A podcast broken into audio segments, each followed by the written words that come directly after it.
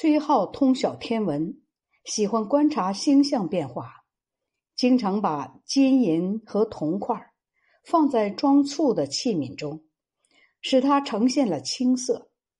在晚上观察天象时有所发现，就用它们在纸上写字，记下天象的变化情况。士族每次到崔浩家，常常问一些奇异之事。崔浩有时仓促间来不及穿好衣服，线上的饮食没时间弄得精美一些，世祖还是拿起汤匙筷子就吃，有时站着尝一下就回宫了。崔浩如此受到世祖的宠幸和亲近，世祖让崔浩进入自己的寝室，加封崔浩侍中、特进、辅军大将军、左光禄大夫等官。以奖赏他出谋划策的功劳。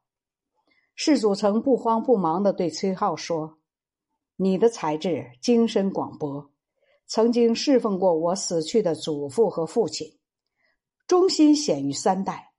我因此把你罩在自己身边，你应当想办法，尽力的正言相劝，以辅佐我，不要有什么隐藏在心中。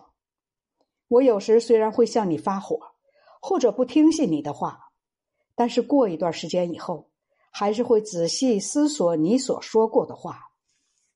于是让唱歌的乐师用歌曲变送群臣。这件事记述在《长孙道生传》中。又召集最近投降的几百个高车首领，在御前赏赐他们酒和食物。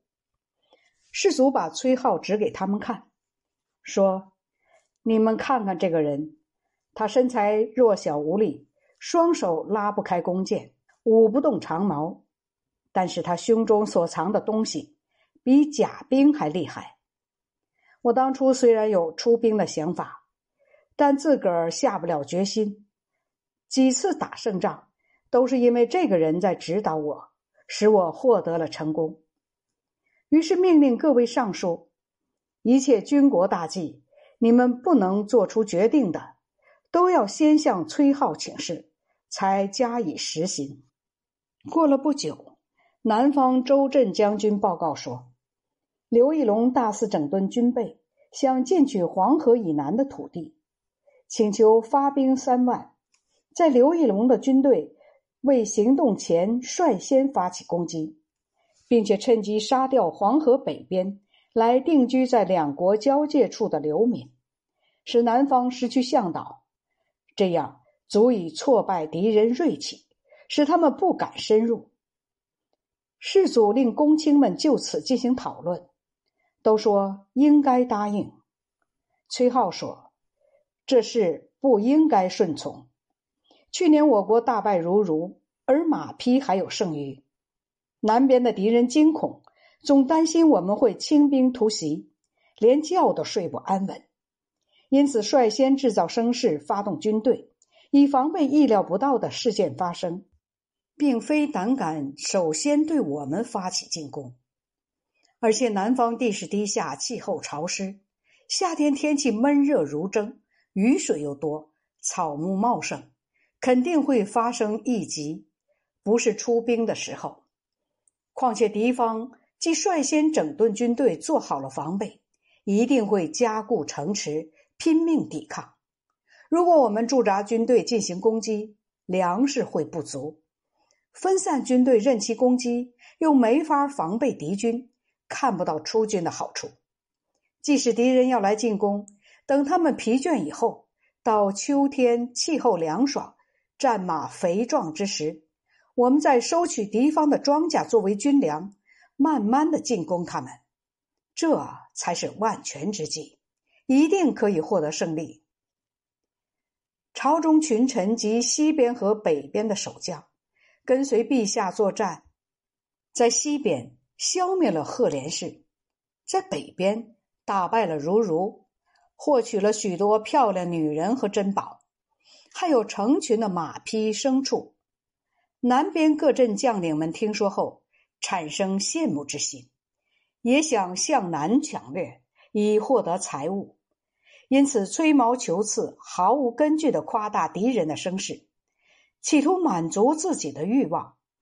没有得到允许后，便多次声称敌军有所行动，一是朝廷担心而采取手段，不顾公家利益，为个人私利着想，给国家造成事端。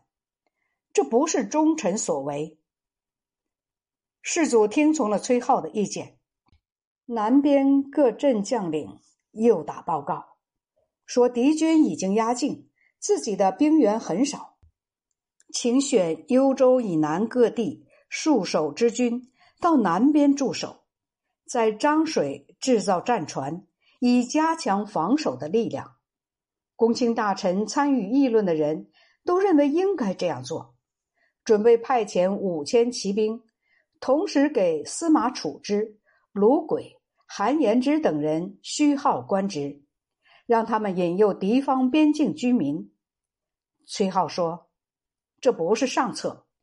敌方若听说我们幽州以南的精锐部队已全部调动，一定会全国骚动不安，害怕自己被消灭掉。”必然会征发所有精锐部队防守北部边境，事后弄清我军只是虚张声势而无实际行动。